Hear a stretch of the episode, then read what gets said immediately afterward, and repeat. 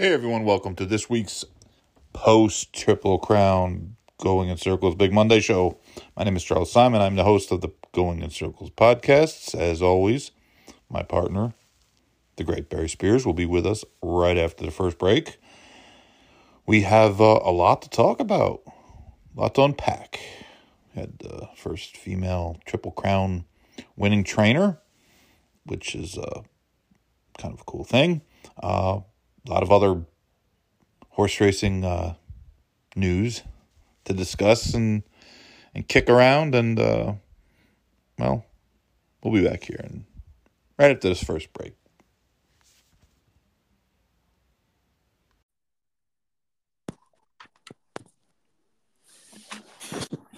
Hey. Hey yo, what it is. What it do? Don't do nothing Yeah, triple Monday. crown it's over the triple crown is over right. It's Big Monday time. imagine if they stretched it out how long this would be Bro, I don't it, think it'd be worse than the than the NBA Finals. I don't think I could deal with it. I really don't think I could deal with it. It'd be worse than the NBA Finals, and the NBA Finals is pretty bad. The way they stretch that shit out, it's like it's crazy. it's unreal, dude. The the the, the series they could have did two series. Loses tonight. When do they play? July, and then it's the final game in August. Yeah, I, I think everybody's just ready for it to be over and like, all right, Denver's gonna win. Come on, all right, we're done here. Yeah, yeah, yeah. Well, I I have it on pretty good uh, authority that uh, the people in charge of the final leg of the Triple Crown aren't particularly interested in doing anything like uh, moving the date. So, um, you know, they, they currently have to to worry about uh, the 2025 version, which is going to be held in Saratoga. Uh, we actually had this story way, way, way back this winter, but we were thinking it would be next year. Right, Um, not two years from now. not two years, but uh, apparently we we missed uh, miscalculated. our timeline. yeah, we time. miscalculated the time. Yeah. So. So, anyways, don't they, uh, that- don't they have to move it into to July because of like child labor? No. no. Just just a thought. I know there's a lot of kids that work there, so I was thinking that they No, might I- wait I don't like July going- first or the first Saturday in July in order. No, to I don't think they're going to move. Um, I don't think they're going to move the meet. I think they're just going to run the weekend. And Oh, okay. Well, that would make and a little I'm pretty sure that sense. meet will be that'll be a, a Aqueduct meet. That'll be running. They'll be running at uh, at uh, Aqueduct. So, I mean, at some point they have to shut Belmont down. right. So, Hmm. but uh, Could be interesting. Plus, It- it will be- The distance. there's people already crying about the distance. I don't know what it is about that distance of that race that people are like nuts about it. It's it's they're like rabid. Remember when when uh Tiz the Law one? Yes. They were just upset. They were really, really upset. But it's like, In a Why would- it yeah, it's just just the context of everything. There's no way they could have run it at a mile and a half. I, to. I, I was happy that we were having any racing. Right. That anything was going on. And Oh man, I remember. You know, that's one of the things that I'll never forget is, uh, you know, the pandemic with, you know, seeing Gulfstream and Tampa running, and then have it flow over into, um, Will Rogers Downs, Yeah, Fonner. and then had that. Yeah, Will Rogers and Fonner was like the big thing, and then, you know, then it would slide over into Los Al at night. it was such a wild time, man. It's like I, I don't I don't know how I'm gonna explain to my grandchildren that whole era of racing. Not not to mention the fact that racing might not be here when they're here. So Yeah. That might be another problematic thing, but we'll see. We'll see. Let's hope we're here. Shit, I almost wasn't. That's right. You keep having these episodes where, you know, we, we got to get you. We got to get you on a on a on a, on a health plan. Um, you know what? Honestly, I I've been for the last three weeks. I've been terribly sick, and I finally snapped out of it. And this week, I feel, or at least so far, a lot better than I have been. Now it's just time to rest up to get to Saratoga, and I thought of something that we can do. Okay, I'm I'm all. Um, you know those little like those those uh, little plastic or rubber bracelets. Yeah. Um, ordered a whole bunch of them. Going in circles. We can hand them out at Saratoga, man. yeah, we can. They can come see us and we can hook them up. Yes, that I like it. A giveaway, See? Yeah, you know, a little a band. yeah, band of brothers and sisters That's right. that listen to Going in Circles podcast. The Love you all. What do they call the Swifties? The Taylor Swift chicks. What are they, the circles? the circlers. The circulars. the circular circular well there's circular street and uh that's right by the mayor's house and uh The mayor. Circular street yeah the mayor mayor was texting me today asking about advice on on people that he should or shouldn't invite to the wedding Oh man. you should have had a committee. You shouldn't have had just you yeah because I'm sure you vetoed a lot.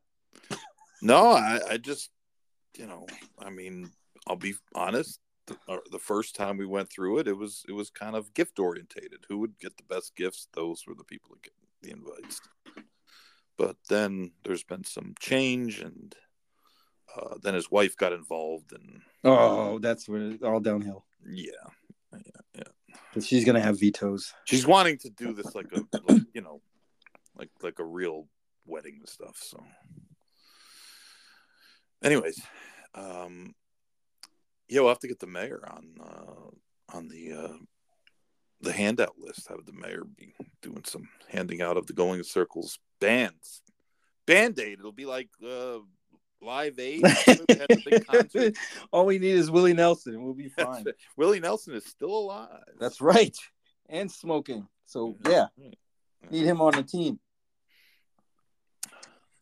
30 days to saratoga it's hard to believe Oh my god, it's crazy. It's, it flew, this beginning of the year just flew by, dude. It did. It did. I mean, it, it listen since the last time we were on the air, uh, we've had forest fires and Almost had a, a cancellation of a triple crown race. right, I mean, it, it's it's it's a little chaotic. Fisticuffs in the paddock Yeah, the Belmont. What what else? What else happened? Altercation. Poor poor uh, Barshu, man. you know the truth is that that uh, listen, I know a lot of these guys are nuts, but Dan is actually a, a He's all right. guy. He's all right. Yeah, He really is a bad guy. yeah, he's he's all right. and it's it's gotten to be like I, I think I think they may have found that out in the course of that whole interaction that he wasn't you know can't you can only get so mad at him. yes for anyone that doesn't know what we're talking about after the belmont stakes mr baffert and his wife and his lawyer uh, accosted one of his uh, twitter critics um, and uh, you know had it out a little bit it, it wasn't nearly as big of a deal as was initially made out to be but it's still Bob Still Baffert something. Is a 70 year old Hall of Fame trainer that's won the Derby, well, six or seven times, depending how you want to view it. Um, and he really is. Th- that should be beneath him. Right. He, I, I, I would think so. I mean, he's got all the hardware, the the the career, the longevity, the so on. He's got everything. It, it You it know? just doesn't make any. It, it doesn't have any. Um, there's nothing good can come of it. I, I can understand if someone was actually standing there and calling you names or berating you. Right. And then you say something, but to go out of your way, that's a different little story. You know, there. one of the things that that a society just has has done in in recent times is that people are so sensitive. If if you are a public figure, well, you should expect people to talk shit. and I'm not saying it's okay for some people, you know, for for for those that go over the line and and talk about you know ridiculous things and say terrible things. It's it's one thing, but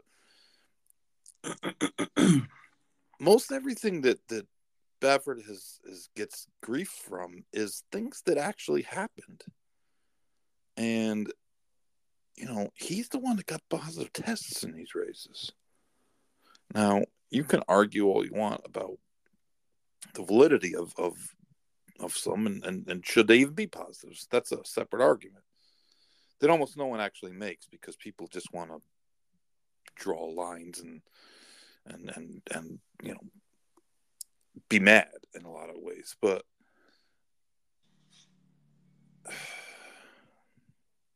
You know, it's funny you say that because I had this conversation earlier today with somebody, and I explained to them, you know, why this whole thing with the positives needs to be explained further.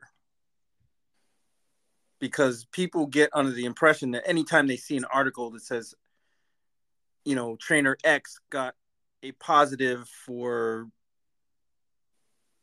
Bute or, you know, um, right whatever.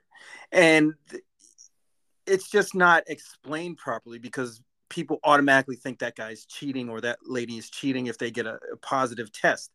And that's not necessarily true.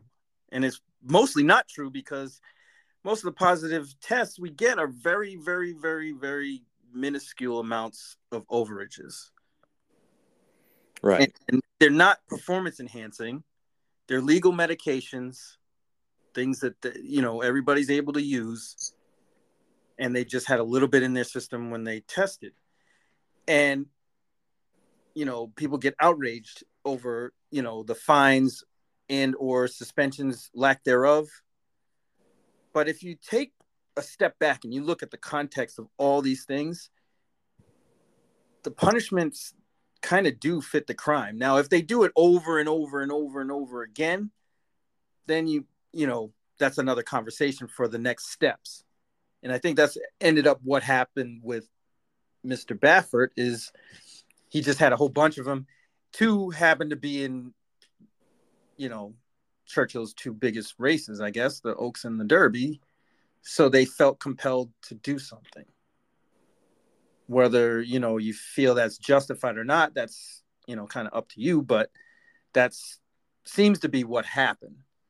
But every time somebody gets a positive it's not nefarious no and i think people are under that impression right virtually none of them are and people want to draw a line like it's a difference between Barry Bonds, the skinny Barry Bonds hitting 32 home runs and, and the giant head Barry Bonds hitting 70.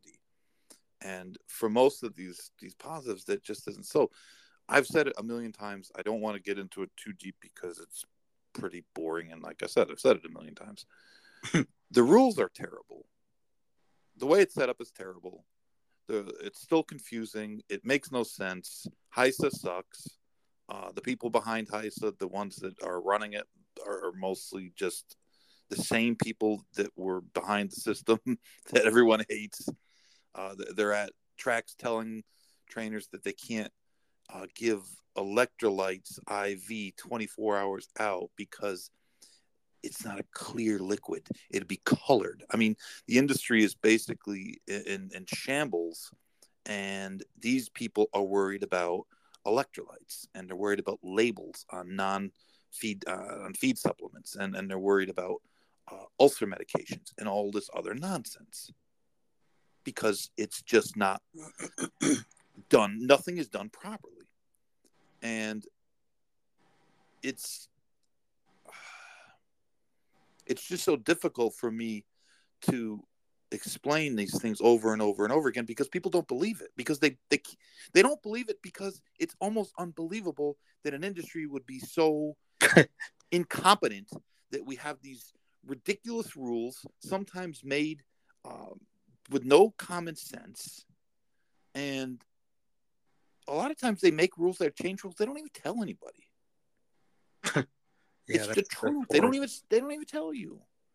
And you know there's so many misconceptions about about medications and drugs. And that is just lost in the wash now because now everybody's on to uh, breakdowns. And i hate to tell you this but you can never stop horses from breaking down no matter what surface they run on no matter where you bred them no matter what preparation they have because they're living creatures. All living things die. So, well, Barclay Tagg, maybe not, but they, you know, it, it, it's it's unfortunate, and you know, Earle Mack, who doesn't even own horses anymore, I don't believe, and I mean, he's a guy that's been rich since the day he arrived. So I, I, don't know exactly why he would be the voice of reason, um, but he made some uh, did a BloodHorse op-ed that we should move to synthetics, and it's just stupid. It's just stupid. I'm, I'm just telling you. You don't have to agree with me. You can disagree with me. That that's fine. I don't have any problem with that. But those people have no idea, no understanding of the sport. The people you see, the big name, the really, really rich people, they don't have any clue what's going on because they're really rich people. and then they've never been involved. They've never got the truth. They don't hear from the people that are actually involved in the business. They don't care about the betters. The betters are just. And synthetics are marginally safer. Marginally. The way they're talked about, you would think that uh, it's impossible for us to yeah. break down on them. right. The, the the facts are that the industry has done a really good job at having fewer breakdowns. And people don't believe it though. And that's the thing is that the numbers are there. And there are fewer horses breaking down now than ever. Ever. And yeah. everybody's got it backwards. They think, oh, back in the day. No, back in the day, horses broke down a lot. You just didn't see it. Right. I think that's the biggest thing is that, you know, social media and media in general just works a lot differently than it used to. And people are noticing it more, even though there's less of them because there's well, more coverage of it. That and people had different attitudes. True. Right. The whole the whole world's changed in, in, in a sense since like let's say like the nineties. So that's where I, I say synthetics isn't going to change anything because we've gone from uh, 2009 and this was TDN had the study they put the stats out it was uh, two horses per thousand broke down. As an industry, and that's on all surfaces, as an industry, we're down to 1.25. if that's not improvement, I don't know what is. Yet no one thinks that we're doing better. And and this is where the optics come in. And this is why Tim Sullivan, who really has no expertise in anything horse racing, he has none. No offense to Tim, he's a good writer, but he doesn't have any clue. Um, and he, he did ask me for, to use some of the quotes that, that uh, I put on Twitter, and I said no problem. But it's it's a it's a false narrative because there's fewer breakdowns.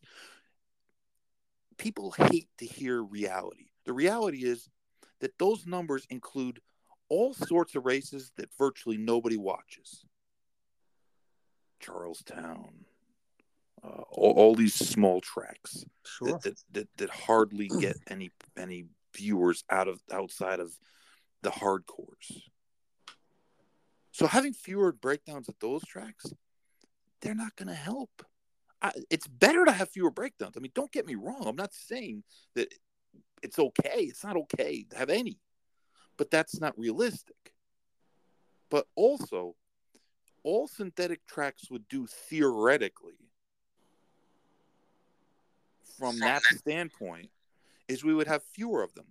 And what I'm saying is that we already have significantly fewer of them, and nobody thinks that we are doing any better. So, why would that change? Why would that change? I, I said it on Twitter today.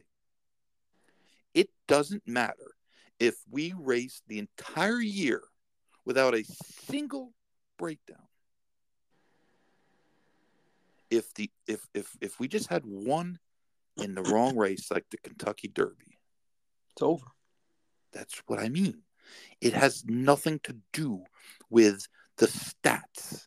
Nothing to do with the stats. Zero. Nobody out there that's against racing is using those stats. No, they're trying to bury them as far as they they can. If I was against racing and I saw those stats, I wouldn't want them publicized because they actually look make it look like the industry has done a better job. They're improved, which it has. I'm not saying it's perfect. I'm not saying it's great. I'm not saying it's. I'm, I'm just saying that the numbers are improved. That's why they don't use them. And and the only number now that we see is last year's synthetic versus dirt hmm. which synthetic was significantly improved last year over the year before and the year before and the year before and the year before, meaning that the regression to the mean will probably bring that number up. But we won't hear that. You won't hear people talk about that because Earle Mack and all these people, they want what they want to do what racing has done for the last 40 years. I can't say before that because I just don't. I you don't know. Right. I wasn't old enough. But for the last 40 years, everybody wants these these one step solutions to things, and it never, ever, ever works. It never works. Re- reducing the number until you can reduce it to zero. If you tell me that there's a track that you can make it zero, I would be all for it. I say, got to do it. But you're not going to get to zero. You're not going to get to zero. And like I said, if if the one bad one happens in the wrong race, you you you've spent hundreds of millions of dollars. If it costs roughly ten million dollars to install a, a, a, synthetic track, well, there's a lot of tracks. there's a lot of tracks. So multiply that out by by all those tracks. Well, the ones that don't just say, you know what, if you mandate synthetics, we're just not going to race anymore. That'll happen. That'll shrink the business. The business, and again, this is stuff we've gone over before. The business shrinking is death. The less everything is political now. Now we've we've moved to, to, to racing to where we're almost 100% dependent on politicians in most jurisdictions. The fewer jobs we have, the less revenue we produce for the state, the less power we have. And in the gambling market, we're getting our ass kicked by sports wagering, and that's not going to change. So,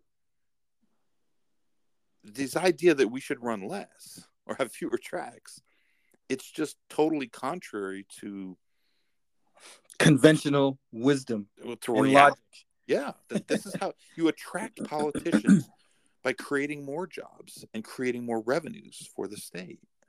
You, not not the other way around.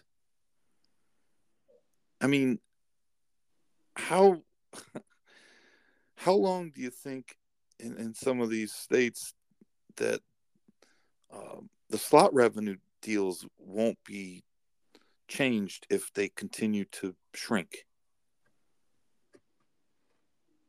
Shit. Not many.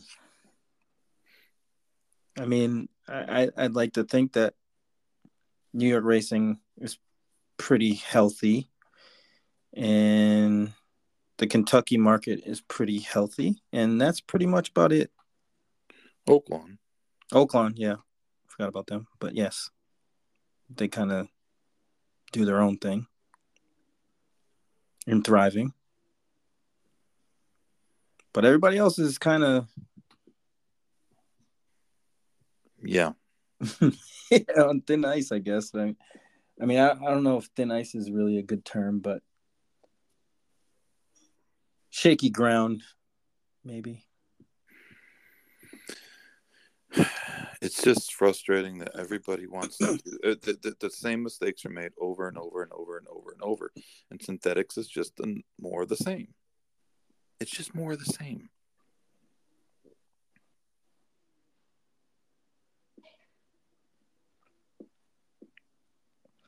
Yeah, I mean, I thought we learned our lesson when California tried to go to all synthetics. That ended up being a disaster. We had synthetic tracks at a lot of these places. There was no groundswell of support to keep them from anywhere. No, they were trying to get rid of them. Exactly. Like, yo, they're trying to run away from them. I mean, look at all the problems Santa Anita had when they, you know, they, they couldn't stay open. They had so many problems. I mean, Gulf, Gulf. I love when people point out, "Oh, Gulfstream, uh, Gulfstream, yeah, they're doing great. Business is awesome down there. It's awesome, so awesome that won't be long till they close up in the summertime because they're running three days, handling nothing. They didn't get the handout from the state, which will help the purses for the next couple years. But that's just a band aid. And that's, you know, the governor screwed up sports betting so badly down there, they still don't have it. It's probably not coming for a while. Right. It's got to get on the ballot, and that probably won't happen for another two years. They, they got to unwind these whole all these court cases where they're getting beat up in too. So I mean, it's it's without even without that competition, it, it's just frustrating because you know you see the, the same mistakes made time and time and time again, and I'm telling you, the higher up the food chain these the people are in racing, the worse their decision making is because they just don't see. They're not trying to see. And they have this vision of what they want it to be. And it, it just can't be. It's like Mike Repole complaining about having a commissioner. Like, Mike, where you been? People have been talking about this for 20 years how are you going to do this? How, how is this going to be enforced? You can want it as bad as you want, and you but everyone thinks it's a great idea, but you can't do it. That's the problem. You think Churchill Downs is going to cede power willingly, voluntarily? You're going to tell them where they're going to run, when they're going to run, what they're going to do? Good luck. Good luck.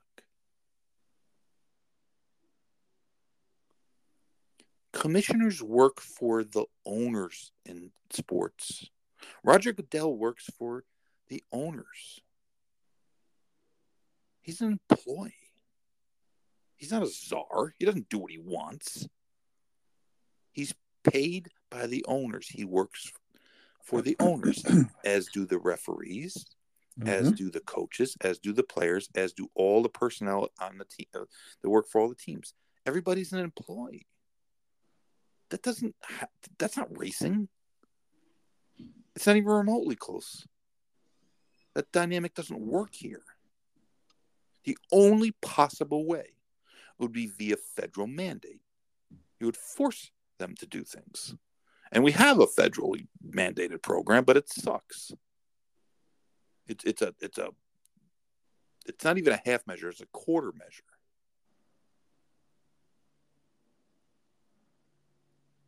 and you would need literally all new people. But that's the only possible way it could happen. And like we talked about with HISA, the federal government doesn't have a, a whole team worth of, you know, a whole, a whole uh, floor worth of uh, horse racing experts in Washington waiting to get, uh, you know, moved on to the big leagues and fix racing. They have exactly zero. There are no horse racing experts in Washington working for the federal government. None, zero. So, who would do this? Who could possibly do this? I don't know, but whoever it, it could be, and if they pulled it off, they'd have, have to either be like a combination of Houdini, Gandhi, and Mother Teresa all wrapped into one. And that person needs to be president and solve world peace because I can't see Florida, Kentucky, New York working together in any scenario. I mean, they may be able to come together for some things, but not many. We can't race. We can't have races go off Staggered times. not the same time. It's absurd. It makes We- me we- laugh, we but it's really them to- absurd that we can't do that. We can't get tracks to schedule stake races at, at an optimum time so that the best horses could run in all of the good races instead of just one or two. Not to mention the rules that would have to be enacted. If you want to make this sport successful, the people that are doing well currently have to sacrifice. If I told Mike Repole, Mike, I got a great plan. And and part of that plan is that you can't own 275 horses anymore. and your trainers or trainer, he can't have more than a 100 horses anymore. That's the rules because that's better for the game. And I'm sure that he would not like that rule. And that's part of the problem. Well, part of the problem. It is the problem. It is the problem, right? Churchill Downs is not going to lower their simulcast rates to other tracks in order to uh, facilitate lower takeout if they think they're going to make less money or in some cases if the other track will, will do better because they see the other track as competition. And that, that's part of the issue is that organizations within horse racing see each other as competition. They don't see each other as part of the same group. Like nba owners of course everyone's competing against everyone else but they're, they're all collective. They all sit at a table at a meeting and, and they all vote on on what's good for the league. And the majority whatever the majority is or super majority whatever they need that's what happens. They're t- they're in together. And in this business that doesn't that that's completely like 180 degrees the opposite way. They they're they're, they're in competition they're in competition for horses they're in competition for customers they're in competition for the uh, the, the, the simulcast signal. The tracks are in competition. The trainers are operate under literally no rules. So it, it's like the fundamental issue with horse racing is that our product stinks. Our day to day races aren't very good. And that's really the biggest problem racing faces more than any of this other stuff. Social license only matters if, if a, there's a business to that you're trying to cancel. If the business is failing, it, it doesn't matter. You just it'll, it'll just you know It'll die on its own. like the guys that jump off the cruise ships. or go off the Niagara Falls in a barrel. Right. You're you're you're you're done. It doesn't matter. You know, it's over. I mean, if the business is is failing, then social license means nothing because you know it's a failing business. But that's the issue with all these conversations, and everybody wrings their hands, says, "Oh, we got to do this. We got to do this. We got to do this." The way it is, is you, you have to sacrifice. I've said it, used the, the analogy of the Yankees. The Yankees could sign, they could have a 50 man roster if they really wanted to. But there's restrictions. They can't sign 50 guys. In racing, we let guys we, we let them sign 50 guys and then we praise them and say how great they are. Because they're winning. Well they're and then start sending them more horses. Right exactly. It, it, it, and everyone says well how can we not do it? they win. Well it, it's it's the same old argument. It's the same old stupid argument that never holds any water and the fact of the matter is the owners are greedy. They want to win. I get it. I get it. You want to win just like your kids want to win at, at video games and they and they plug in cheat codes because that helps them win.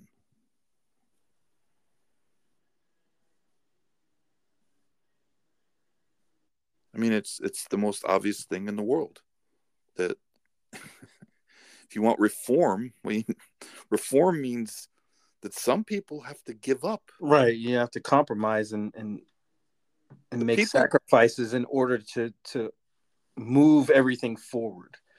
And nobody's willing to do that in this industry. It seems. No, who's willing to do it? We all they all talk. And This has been the same.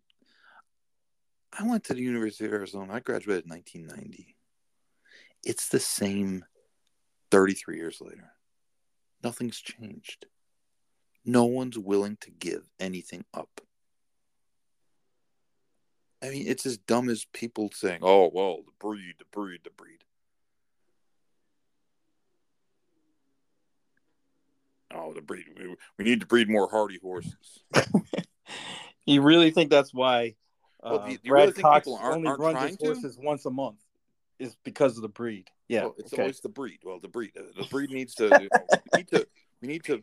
We need. You know. Blah blah blah. It's like if you breed slow horses, one thing's for sure: you won't be in business.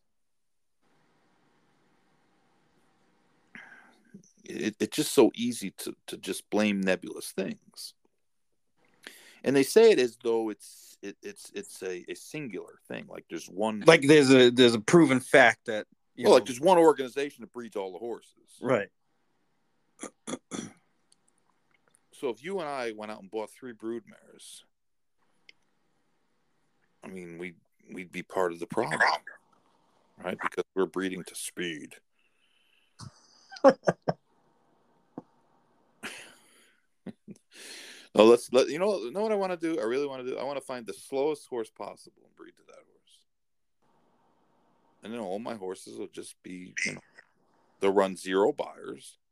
It could be thirty lengths, but hey, they'll be they'll be they'll be safe. Tough. They'll be tough. It'll be tough when they're they're they're pulling a cart for the Amish. but this is what people do. This is this is what they say, and then they get on the internet, and then everybody agrees with them. Oh yeah, yeah, yeah. we got to do this. We got to do that. We, we we need to do this, and the vets need to do that. Blah, blah, blah. It's all nonsense. It's all gibberish because it's not reality. Oh, this. Yeah, was- I think a lot of people, oh. especially the, the casual fans and, and the betters, they don't really understand the undertaking that would need to happen in order to, to really right the ship. And the things people would have to sacrifice, so on and so forth, around the whole industry. There's nobody willing to do anything. I mean, it's almost like it's performative, almost like what you're seeing on Twitter. Just people just saying stuff just to say it and be like, oh, we care, we care, so we're just going to say this. But in reality, there's no solution there or any pathway for a solution. Listen, it's not just people like it's people in the industry. Right. Yes. A lot of people listen. A lot of people are in the quote unquote in the industry, but they don't really know what the hell's going on in other parts of the industry that aren't their their um, expertise in. They think they might know, and they might hear something because they heard it from this guy or that guy. but it's it's just like tips when you go to Saratoga and you hear tips and and, and, different people like their horse in the in the two year race. At least it used to be like that. Not anymore, but it, it's Nah, everybody knows ahead of time now. this, there's no more day of the race steam. Everybody knows. They know. They knew.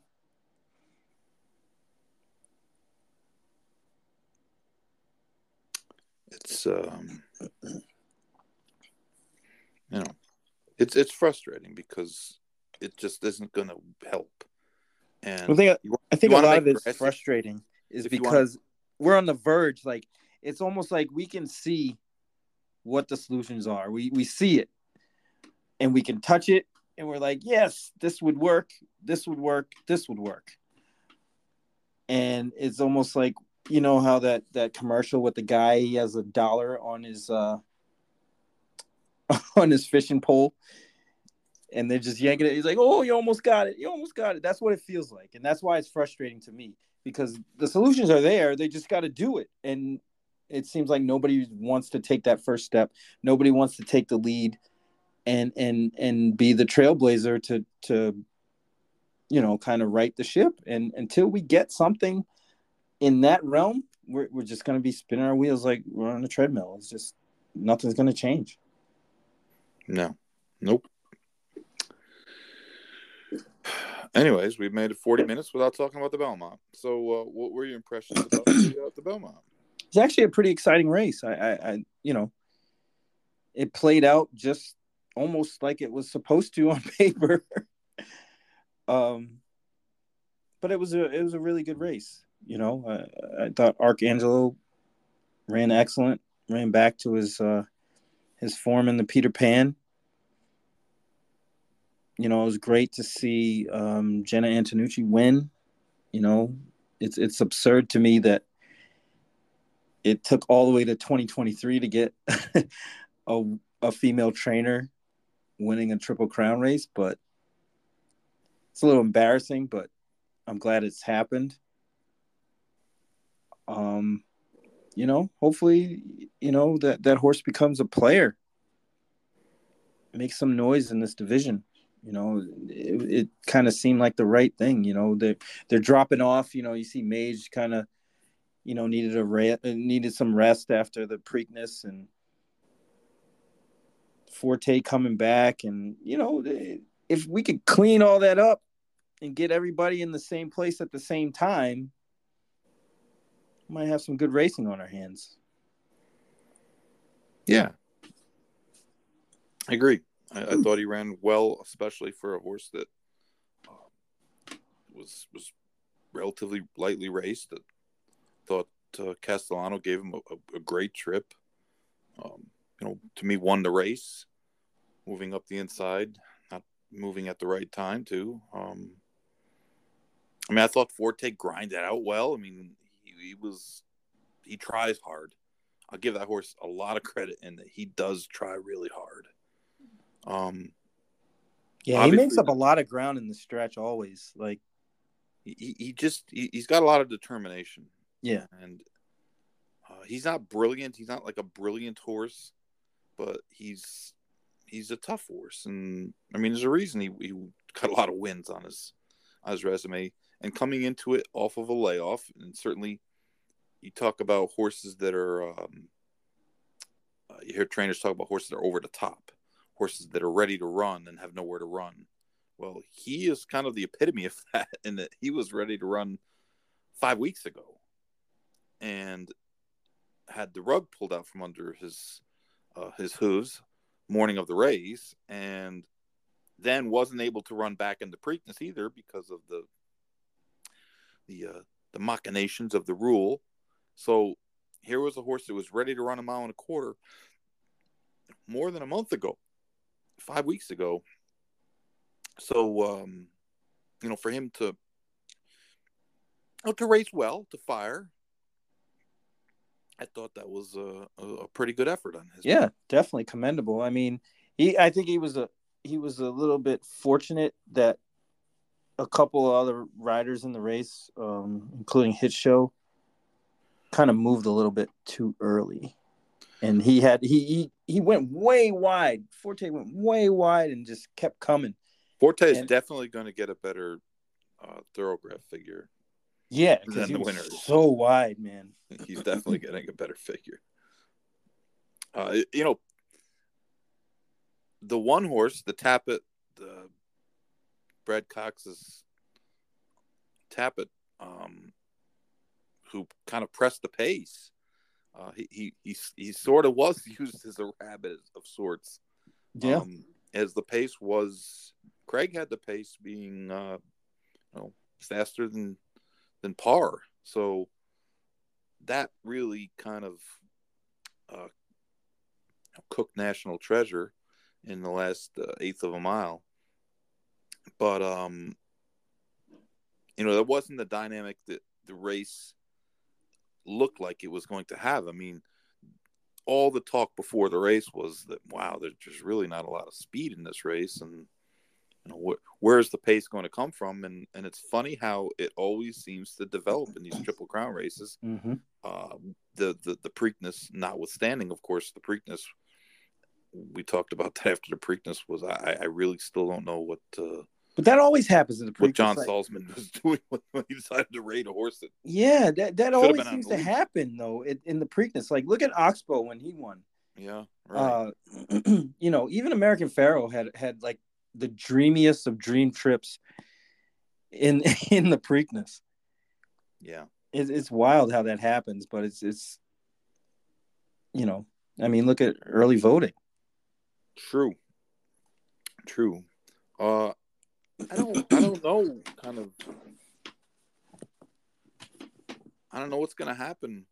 Um you know, moving forward, who's going where yet? It, it, really doesn't seem to have sorted itself out. Everybody's kind of non-committal about yeah, where they're going, except uh, um, did you see uh, Loveberry's got the, the shoes he got?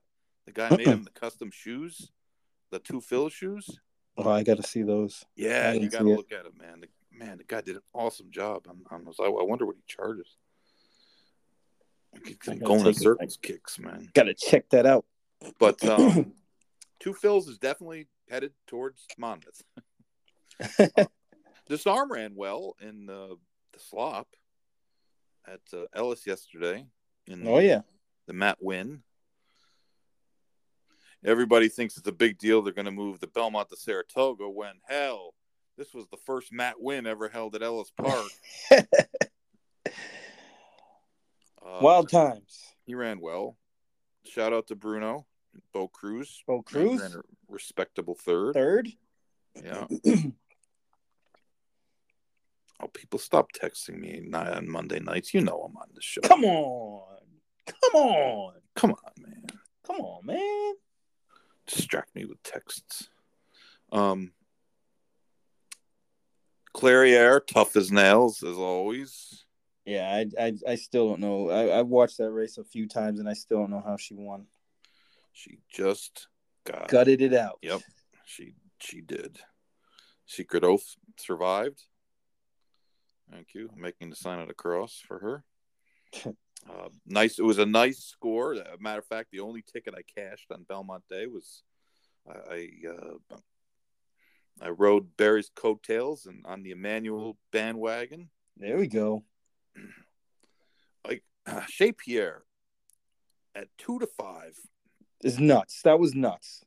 Like seriously, that was just bizarre. I I I was thinking he might tick down under even money to be maybe four to five, but as they're going in the gate and he's sitting at two to five, I'm I was Ow. thinking to myself, I text you. I was like, how? yeah, like what is going on? This isn't like it's a, a small pool.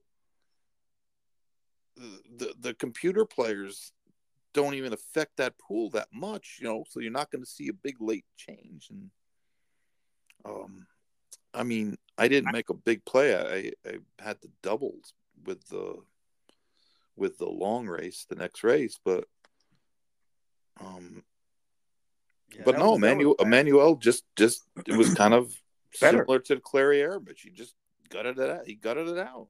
Yeah, Yeah, it was the cutback. Old That's what I told you too. Old, old, old Shay didn't didn't have much didn't have much excuse. No resistance. no, no. he surrendered. yeah, I, I I got that exactly pretty good. I was I was happy the seven hung in there. Yeah, yeah. Um, Elite Power looked powerful. Yeah, he was he was dominant. Almost Cody's wish like Cody's wish was was dominant. phenomenal. Again. Yeah, yeah. But you know, the horse player in me is like, when is that shoe gonna fall? I didn't do a, a going in circles digest for the weekend because first of all, It was a jeopardy from the jump. it was in jeopardy from the the fire, and then Thursday, normally when I would be at least doing a lot of the setup work for it, I was traveling. Hmm. um, Friday, I was at the races. Friday night, I was engaged and was in desperate amount of pain. My back was oh, it was horrible Friday night. Gotta sleep on the floor, man. It was it was terrible. I mean, it was like as bad as it's been. But I think I was cured by hookah.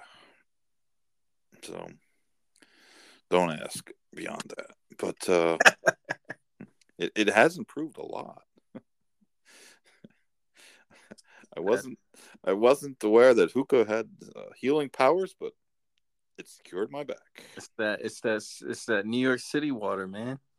Whatever, it worked. But um but no, I- I, I started going through the races and I was like, I like a lot of favorites, man.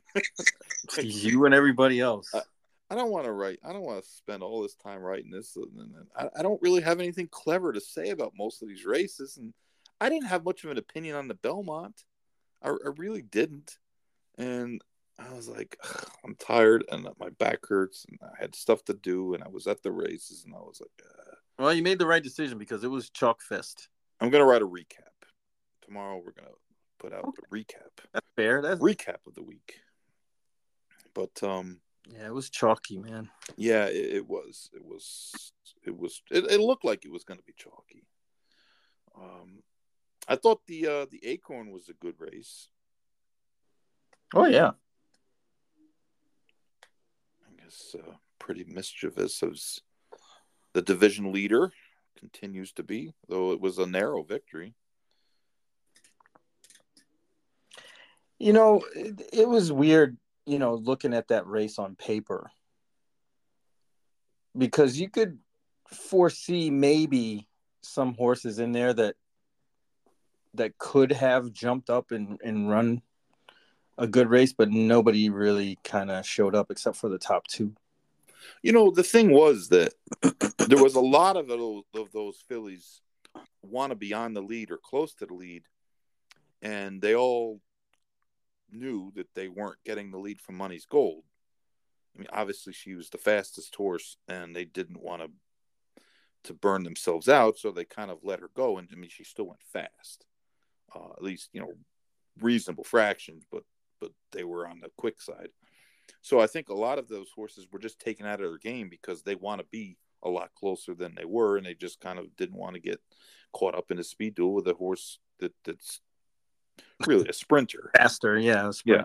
You know, so and it's a one turn race, and it's just a little. I mean, the one turn races for the two turn horses are always a little.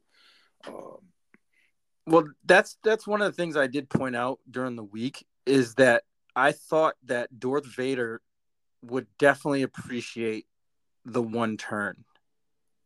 I don't think that horse likes two turns. I- I mean, we had some questions about her distance too, yeah, and, and I think the the the one turn actually helped that.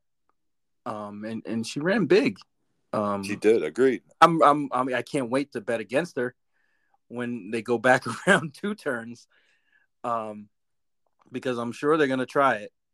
I'm sure they will. Sure, she's gonna get bet, and I am going to be fading her. Lovely. Yeah, I hear you. Um, up to the mark has really turned into a, a beast. Yeah, he was. I wasn't expecting that kind of performance. I, That- I thought he, he had an inkling that he was going to win, but not like that. No, he, he was pretty dominant, and it, and it wasn't as though he got some perfect inside out trip. I mean, he was wide on both turns. Uh, his his number's gonna come back super high. I mean, it's gonna be a, a big, big, big, big number.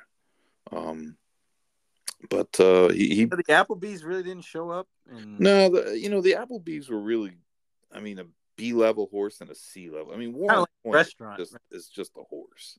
just second, I mean, he, he's he's just he's not he's not great Warren Point and Ottoman Fleet is is okay. I mean, he's an okay horse. He's not a top European horse. clearly, if he can't beat us, So yeah, I mean, he, he got a pretty decent trip and he couldn't outkick Soldier Rising. So, um, but you know, not to take anything away from Up to the Mark, who who's really developed into a a really good horse. Um,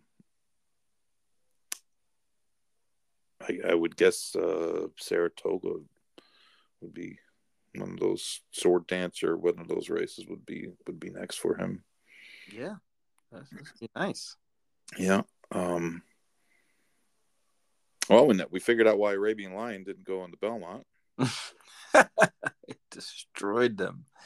He did. Um. I, I actually got lucky because had I not been sneaking into the place that had the free food, and um, so me and my friend sneak into the place. we had to walk up the stairs and um, we didn't have the right thing. We weren't diamond members or whatever, so we had to we figured out a way in. So uh, it's free drinks and free food. So we go up there, except it wasn't all free drinks. It was free drinks for everything but vodka. And my friend, of course, had ordered a vodka.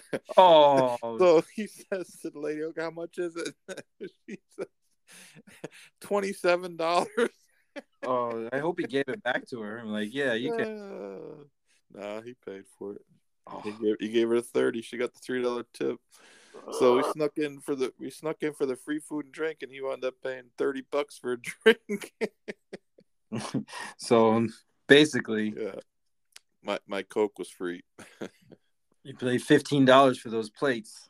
Yeah, yeah.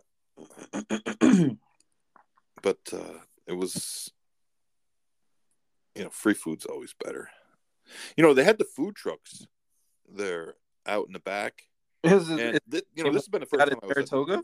this is the first time I was at Belmont since uh Since ever. I, I can't remember the last time I was at Belmont I really don't I can't even I, I, I've been to Belmont at the races probably 500 times and I cannot remember the last one but uh, you know, when you drive in from the Cross Island, Mm. it's a different look because of the hockey arena and the, and the parking lot across the street. But the back, you know, section of Belmont, like the backyard, it really isn't affected. I mean, it really isn't affected. Maybe if it was 1975 and they still got 112,000 people there, but it, it just isn't. Um, and they, uh, of course, jacked the prices up. But man, they had some good pizza back there. Hmm. It was good, and the lines weren't too long. And I don't know. I, I haven't been to too many tracks where the pizza wasn't good. oh, Belmont's pizza sucks. Really? Yeah, it's terrible. I didn't even. I, I I'm telling you this because I, I looked at it on Friday, and it was small and it didn't look good, and it was a little burnt. And Saturday is like new new but so we went to pizza. Who's truck. this? So Saturday we went to the food trucks, and the food truck pizza was was awesome. was very very good actually. Is it one of those food trucks? Because we have one like around here. They have like a one of those brick ovens inside the Yeah, food truck. yeah. Yeah. Is was it clear? They had the glass and all that. You could see it. No, they didn't let us. Oh, see, they had that. You know, you they make see it. good it's New York, man. They, you know they got to be A little discreet. But um but no, it was a it was it was a good time. I wore a hoodie in the uh, the section you're supposed to have a sports jacket on, and nobody said anything. So Yeah, they need to they need to stop with that. No, yeah, it's silly. old hat, especially in the summer. Like it's like Exactly. you lucky got people in this joint. Yeah, no kidding. Uh, I met some of my uh, some some of my guys from from Silks. Oh yeah, Game of Silks. Big Ben. Big Ben. Big Ben was there. Clay Thompson, he was there. Clay Jr. Yeah, a little shorter with a beard. It's all right. And uh, shoot the rock though. That's Butters, thing. Butters, Butters, Butters. sleepy. Oh, my man Squid, he was there. Squid. Squid. Squid was doing some eating now. Is Troy there? He was there. Yes, I was gonna say. uh, He was there. They got uh so I left before the um the Manhattan to go back to Saratoga. And uh I was back I was back in Saratoga before the race. two hours before they got back to the uh, the hotel at resorts at Aqueduct. Dang. because the Uber line was like two and a half hours long. Yeah, that's that's ridiculous, bro. You know, Ubering is is great, but when you're going to a sporting event and there's a lot of people and everybody's got the same idea, hey, let's Uber.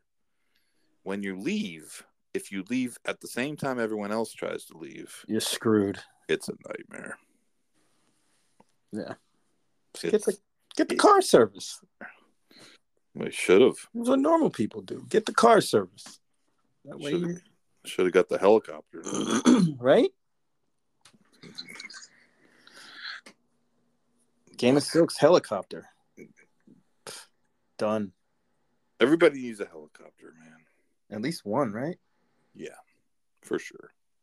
I mean, I swear to God, in Daytona, they they, you know, in Volusia County, they they put up that helicopter anytime, like all the time.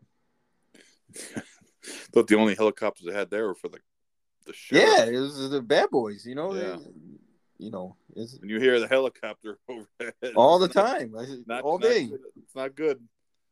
They don't hesitate. They they get in it. Out.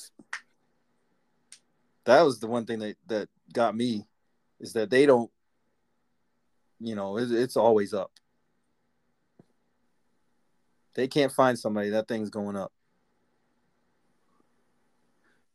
Did you watch any of the coverage of of uh, on Fox? Yes, yes, I did. How? What did you think? Um, the Fox, like the national broadcast, Yes. Um, it was it was a little clunky. Okay. You know, they they had some issues like production wise, you know, with the audio, and it, it didn't flow as smoothly as as like let's say the NBC broadcast would. I think that was the major difference. It wasn't so much the people as it was the production. Mm-hmm. Um, but it was Yeah. Someone was- had said that. Uh, well, Ken Middleton, the the announcer at Woodbine at uh, Mohawk, not Woodbine, but well, I guess it's Woodbine. It's very confusing that they have two tracks. They're both called Woodbine.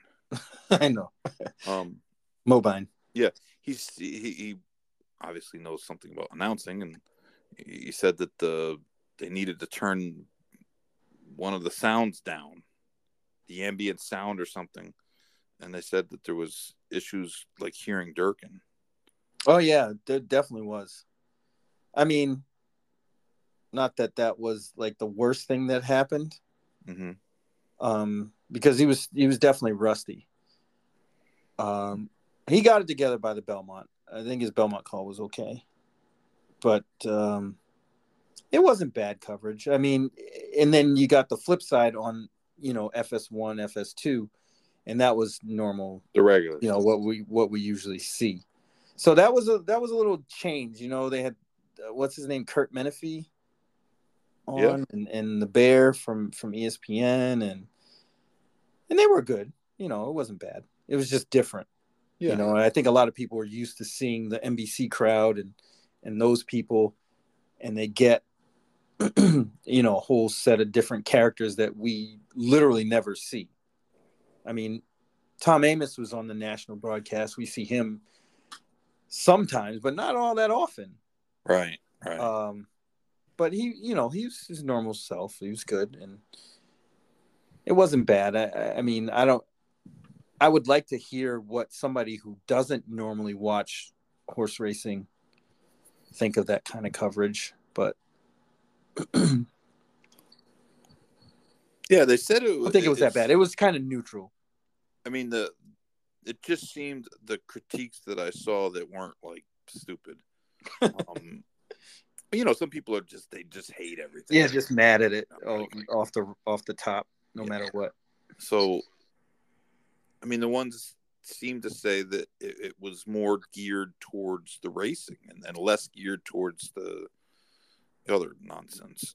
So, I mean, I guess Yeah, I, that that is true. It was it wasn't as fluffy as the as, as the NBC coverage.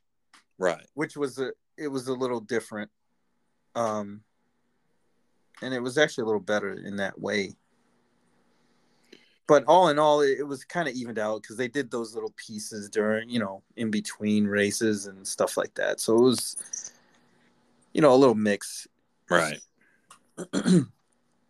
but it wasn't as fluffy as the nbc coverage i can definitely say that Well, that's good. We want too much fluff. yeah the only thing i want fluffy is the cotton candy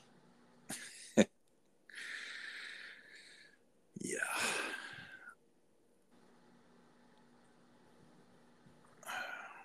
So, uh, what do we got this week? whole lot of nothing San Juan Capistrano weekend at Santa Anita. they still run races out there Well, they do, but they just don't have a lot of horses in them.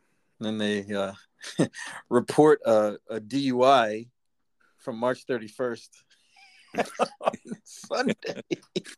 Yeah. Holy shit, man. Yeah. A little better late than never. Yeah. Hmm. Well, clearly he was doing okay because he's been out there Yeah. I don't know. and he's riding well.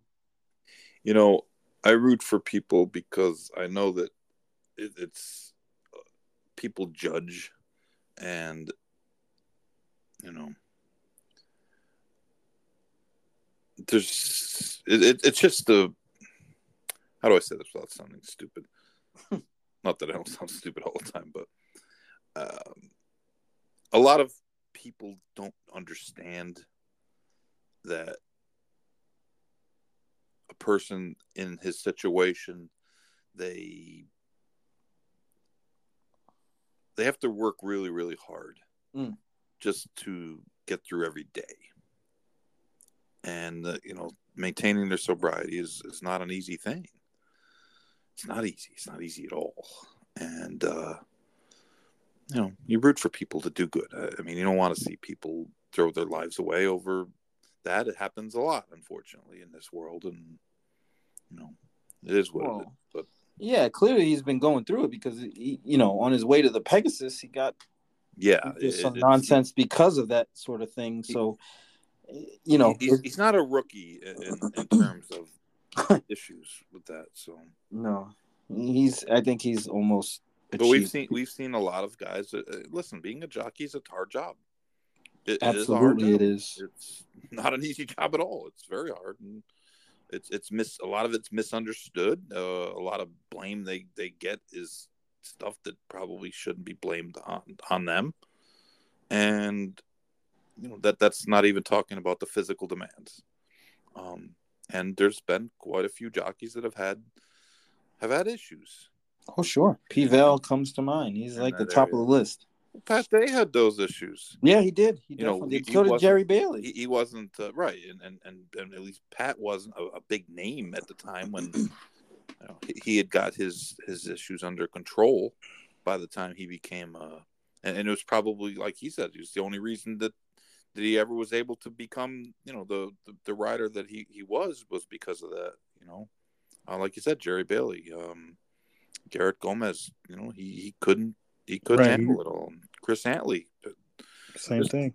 just uh, and and and a- and a lot of other ones that that you know, That that nobody knows, you Right. know, right. or talks about anyway. Yeah.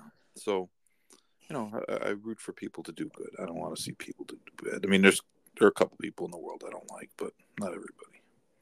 Tibbs, I mean, Jeter. though Rodney Brown is still mad about the uh, the ride he gave Word Puzzle As he should. 2002.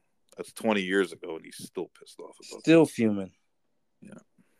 I don't blame him though. That that. That was a terrible ride. Well, I just, you know, be thankful that there was no brownie Sundays No, in or around Hollywood Park at that point. no, no, sir. Did not travel with the Brownie Sundays.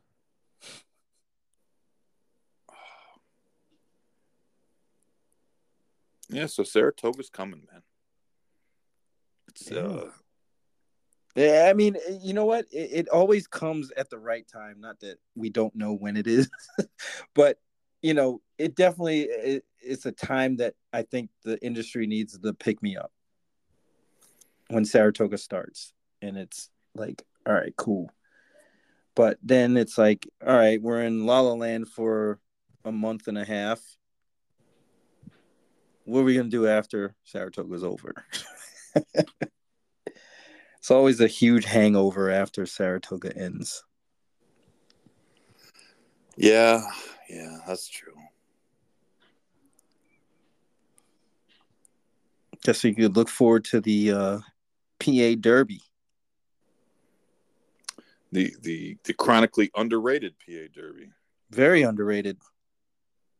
Almost all the renditions of that race have been pretty good. Remember last year when- when I, I- rated uh, ranked the three year old races by order of importance and put the Pennsylvania Derby sixth and and then like five guys like freaked out. like, What? That's not more important than the bluegrass. Uh, yeah, it is. yeah, it is. Uh, I hate to tell you this, but uh, it is. But but anyways,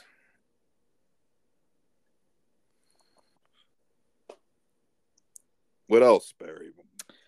I don't know. I got nothing, man. I mean, Sundays in racing have become kind of non-existent race days. Yeah, The racing isn't as good as it used to be. no, no. Let's. That's like we talked about earlier. The biggest problem we have as an industry is not all the other nonsense people want to talk about. The biggest problem we have is that the product that we are selling is just not very good. And Yeah, it needs to I mean- improve. it needs to be better. It just does. If it doesn't get better, all this other nonsense doesn't matter. It doesn't matter. Right. I Yeah. mean, it, just think about you know races. playing races. Who wants to see three dollar and forty cent winners all day? I know oh. I don't. Nobody does. Oh my Well, there's people a- out there that do. By the way, I, I got to watch the last race at the Finger Lakes today. I don't know what happened, Yeah. Why were you? but my dad is very oh, upset about Oh, Pops. the last race at Finger Lakes. He wouldn't even tell me why. He said, "I got to watch the race." So See, now I'm curious. I'm gonna he have said to he look. was so upset that he didn't bet the late pick three at Presque Isle, and he would have hit. So, which of course made him more upset. So I'm, I'm not exactly sure what it is, and as soon as the show's over, I, I gotta yeah, you gotta you gotta get I, on I, I gotta cue it up the, the, the finale at the Finger Lakes, but and you gotta you gotta get that notebook or black book he has with all the winners in it, the list, yeah, the yeah. list.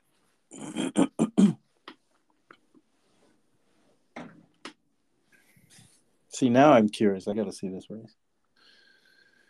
yeah, we got to figure out what happened in the final. The, the Put the puzzle together. That, that made him so furious that he didn't bet Presque Isle.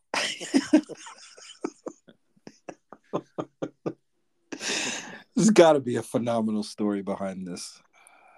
I don't know. I don't know. I just don't know.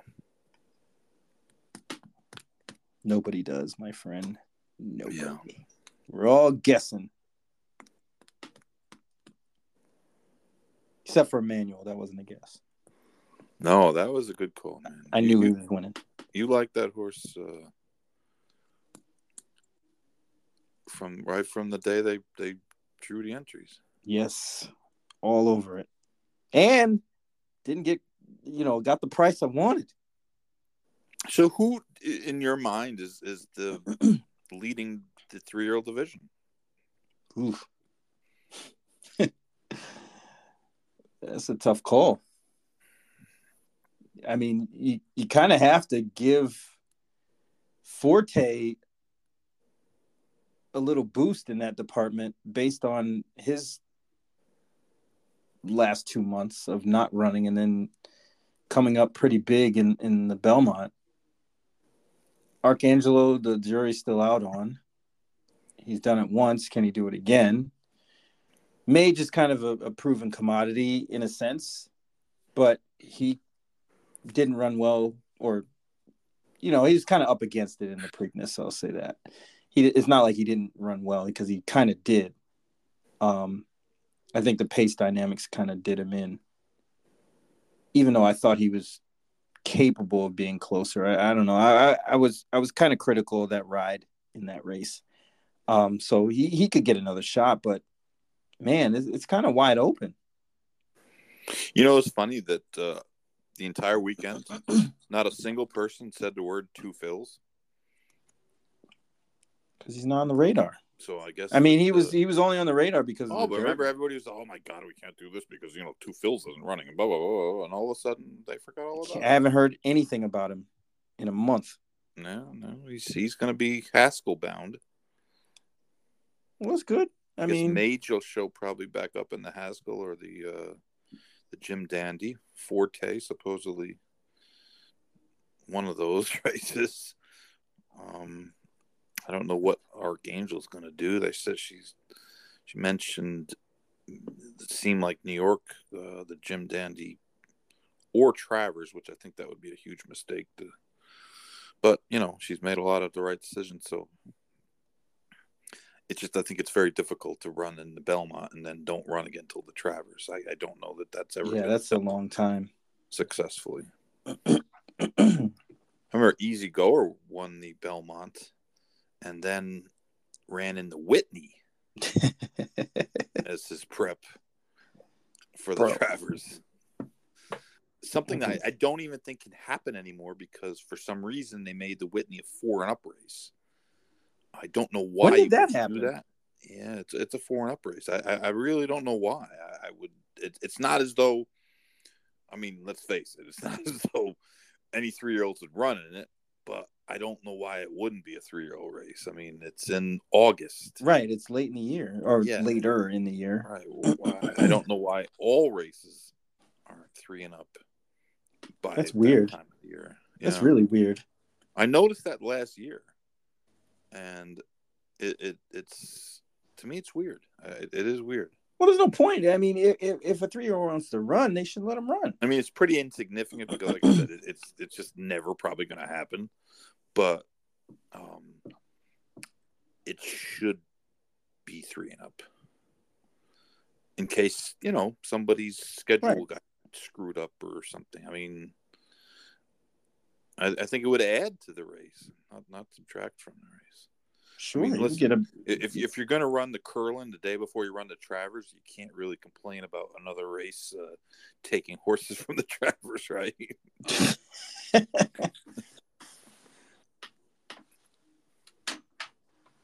It's a good point. Yeah.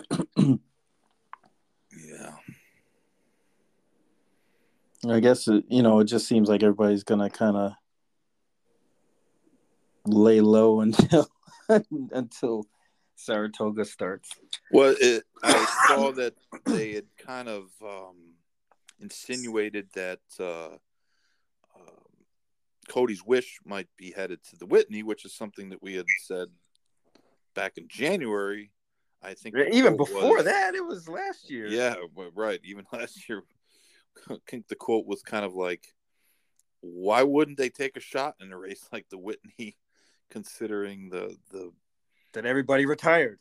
the yeah the lack retired. of depth in that division and i mean no one's taken charge of it at all for the older horses so uh you know bill mott they interviewed him in the belmont notes and he didn't exactly sound like it was definite so um but it just would seem to be a, a better play long term for the horse in that uh, you know, you run them both elite power and and um uh, Cody's wish in the in the four go going seven ace. I mean, elite power might beat him. I mean, Yeah. I, I don't think it's um That's not that. inconceivable that that Yeah. might not happen. And I think if Cody's wish were to win the Whitney, he he would probably be in the the driver's seat for um Horse horse, of the of the year type of stuff because. Um, I mean, who who else could it be at this point, I don't know. Nobody, nobody's filled the void. right? Right. So, I mean, winning the the Met Mile and the Whitney, um, that would that would put him uh, light years ahead of every other older horse. That's for sure. So, so we'll see what happens. Yeah, to me, they they don't really have much to lose No, I, I- don't think so. I really don't. because if he wins, then you know his, his stock goes way up. I mean, he's won around two turns. it's not like he's never won a race around two turns. I mean, his his Breeders' Cup Mile was was good. Oh yeah, So, I mean, maybe he's a little better going one turn, but again, who, who's there to be fearful of? not this year. I mean, Mott knows he he he knows he doesn't have to worry about Art Collector beating him.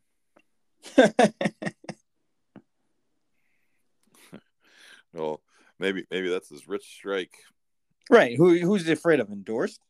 Uh, you know, you know, it would be great if Mott Mott trains Rich Strike now, and, and he put him if he put him in a two other than allowance race in Saratoga. Oh, um, that would be so great. I swear to God, that that, that would be like the greatest thing I ever saw.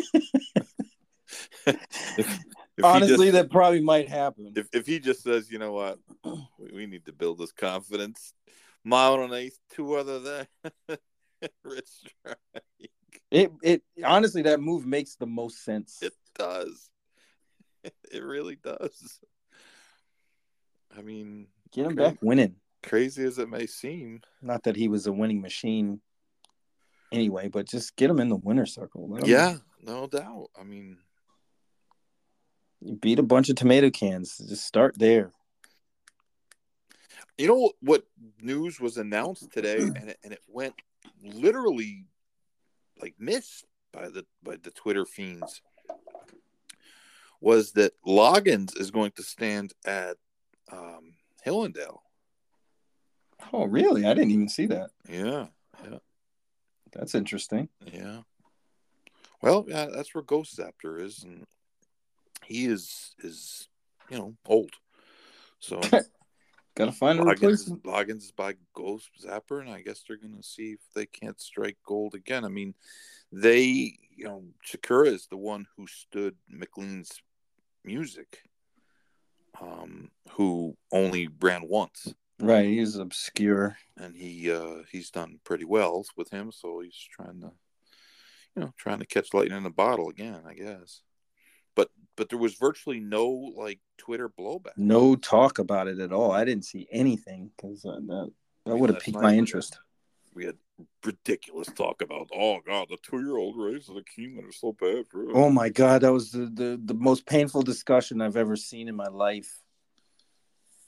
that was like an internet slap in the face i just had to... i mean man You know that guy from uh, the, "It's Always Sunny in Philadelphia"? No. Oh, there's a GIF of the guy from that show who coincidentally went to the same college I did and was used to come to our games. Um, but his name's Charlie Day. Related to Darren Day? Unfortunately, not. This guy's like three feet tall. anyway, he does this thing about a conspiracy theory he was putting together, and he has all these like charts and strings attached to pictures and stuff. Right. That's what that two-year-old race at Keeneland discussion was like. When, when Just the guy, a bunch of wild nonsense. when the guy told me that it's affecting the breed, you lose it. That's where you lose it. I- I, just had I I just lost it on the guy. I you realize these horses are, are already they've already been born. They're here. Yes. Well, no, he. I, I think a lot of it, it, you know, his take on it was a lot, a, a lot like other people have because they don't understand the economics of the business and why those races are important in the big scheme of things. For the people involved and then for the the the future considerations it's all there. He was not putting that together. He was not putting those elements together to understand that yeah you're going to have these horses that are ready and people want to win those races because there's money involved Oh, I mean, and and they can they can possibly sell their horse there's to nothing somebody wrong with running horses. nothing That's the connotation that I hate. There's nothing wrong with running horses. right It, if your horse is ready to run, run there's nothing wrong with running them. It doesn't hurt them. It does not hurt them. There's this idea that it hurts horses to race them, and it's, it's just not true. It's almost you know like the the greatest marketing trick of all time There's a lot of layers to thoroughbred racing. sure There's there's a, a ton of different um, classes of race. There's there's a lot of different types of races. There's a lot of different types of horses, and to think that there's a there, there's no one way of doing things. There's no right way. There just isn't. And a lot. of and you can't predict run the future two-year-old races at Keeneland. Are, the majority of them, I would say, 75, 80 percent of them are cheap horses, and, and and they're mostly trained by local guys. And you know, those are eighty thousand dollar maiden races. The advantage that they have over the expensive horses is that they've got the jump on on those horses. They're they're ready early, right and they they you know, I mean, listen, if they're not that precocious, then they're they're gonna get drilled. They're not gonna win anyways, you know. But these are four and a half furlong races. They're they're barely beyond you know working distance. Two year old horses heal faster than any of them. The older horse gets, the the, the slower they heal. Uh, horses that get shins when they get them as, as early as they're as a two year old, they get through them pretty quick. The older they get, the worse they get. The longer it is for them to heal. There, there's just no correlation between between racing and races in April and anything bad.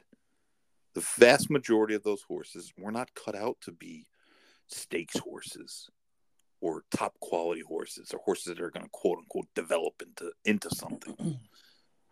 Most of those horses are, are relatively cheap, flawed horses that you know are trained by by local guys, and winning those races or hitting the board in those races, and and selling the ones that run well.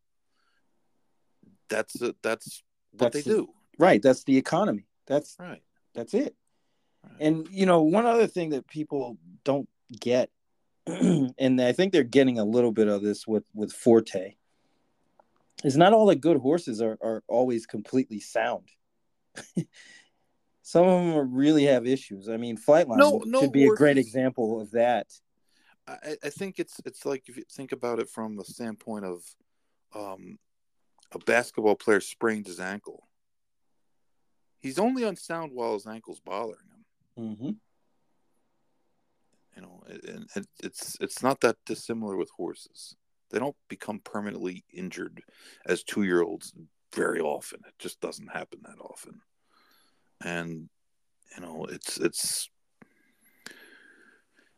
so there's so much out there that's just nonsense. Right. There's a lot of babble and garbage Yeah. out there.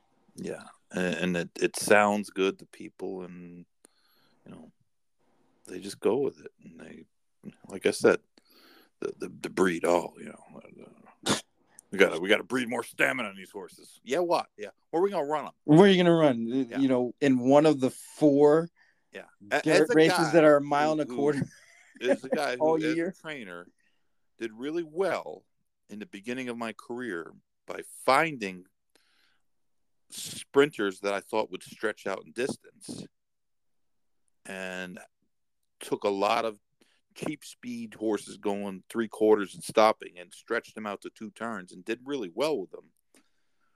I found that the later in my career we couldn't do it anymore because they didn't have any races to stretch them out into except for turf races.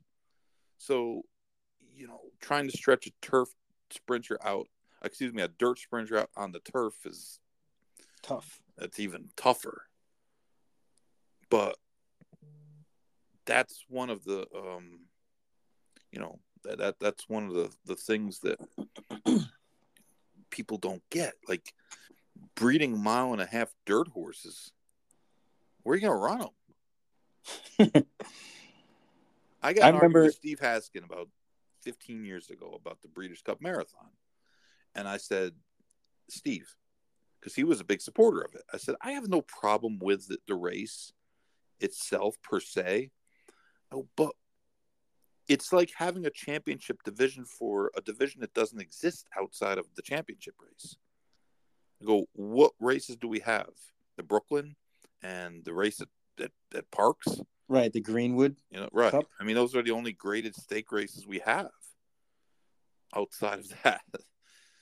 And if we're going to have the a championship race, a Breeders' Cup race for that that division, we need to have a lot more distance races on the dirt in the low in the the lower classes, maidens and allowance races. Right. So that you could build up to that point. Exactly. So you could develop those the, those horses that want to do that, and there are horses that do want to do that. But currently, there's very few places that you can you can run them, and, and even the ones that become kind of like turf or dirt marathon specialists. You you see where they started out earlier in their career running miles.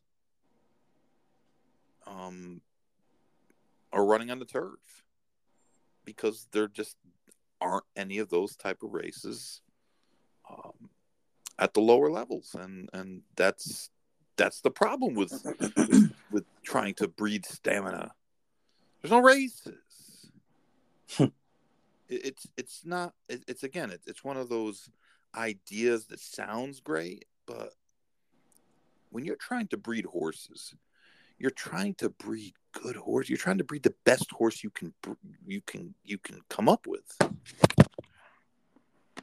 You know what I mean? You're you're- you're trying to breed a horse that's fast and sound. Nobody That's wants it. their horse to be unsound. Yeah. Nobody wants an injured horse. I've I've learned that. If anything, I've learned, you know, in my years doing this kind of stuff, nobody wants an unsound horse. nobody. and it's and it's such an inexact science. It's it's why good horses come from anywhere. Like horses that, that have no pedigree sometimes turn out to be really really good, and horses with the greatest pedigrees t- turn out to be not so good Right. Because it's an inexact science.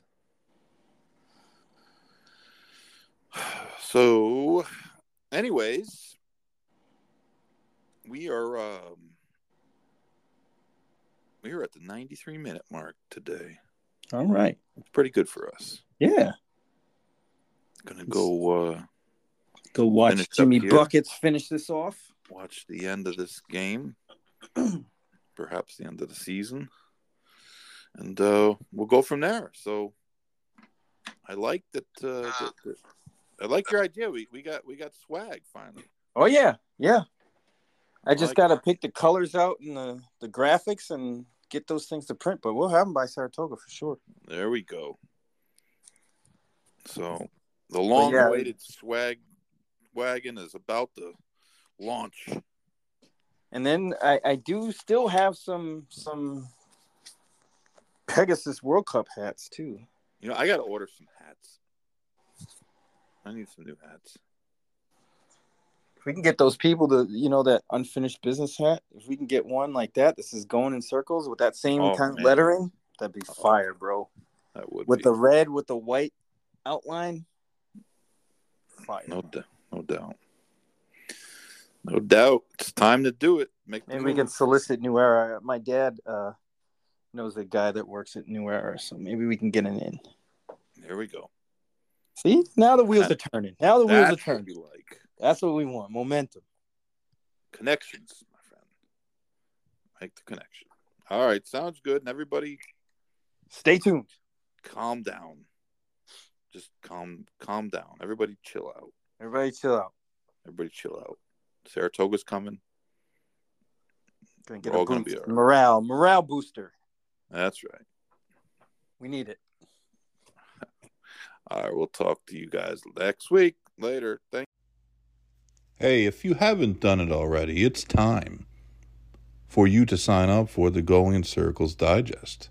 Go to www.goingincirclesdigest.substack.com and click on the link to subscribe for free for the latest in stakes previews and stories and all kinds of other assorted nonsense. And I even put up some cool videos every once in a while for uh, historic purposes. Anyways, check it out. Going in Circles Digest.substack.com. It's free. It should be for you.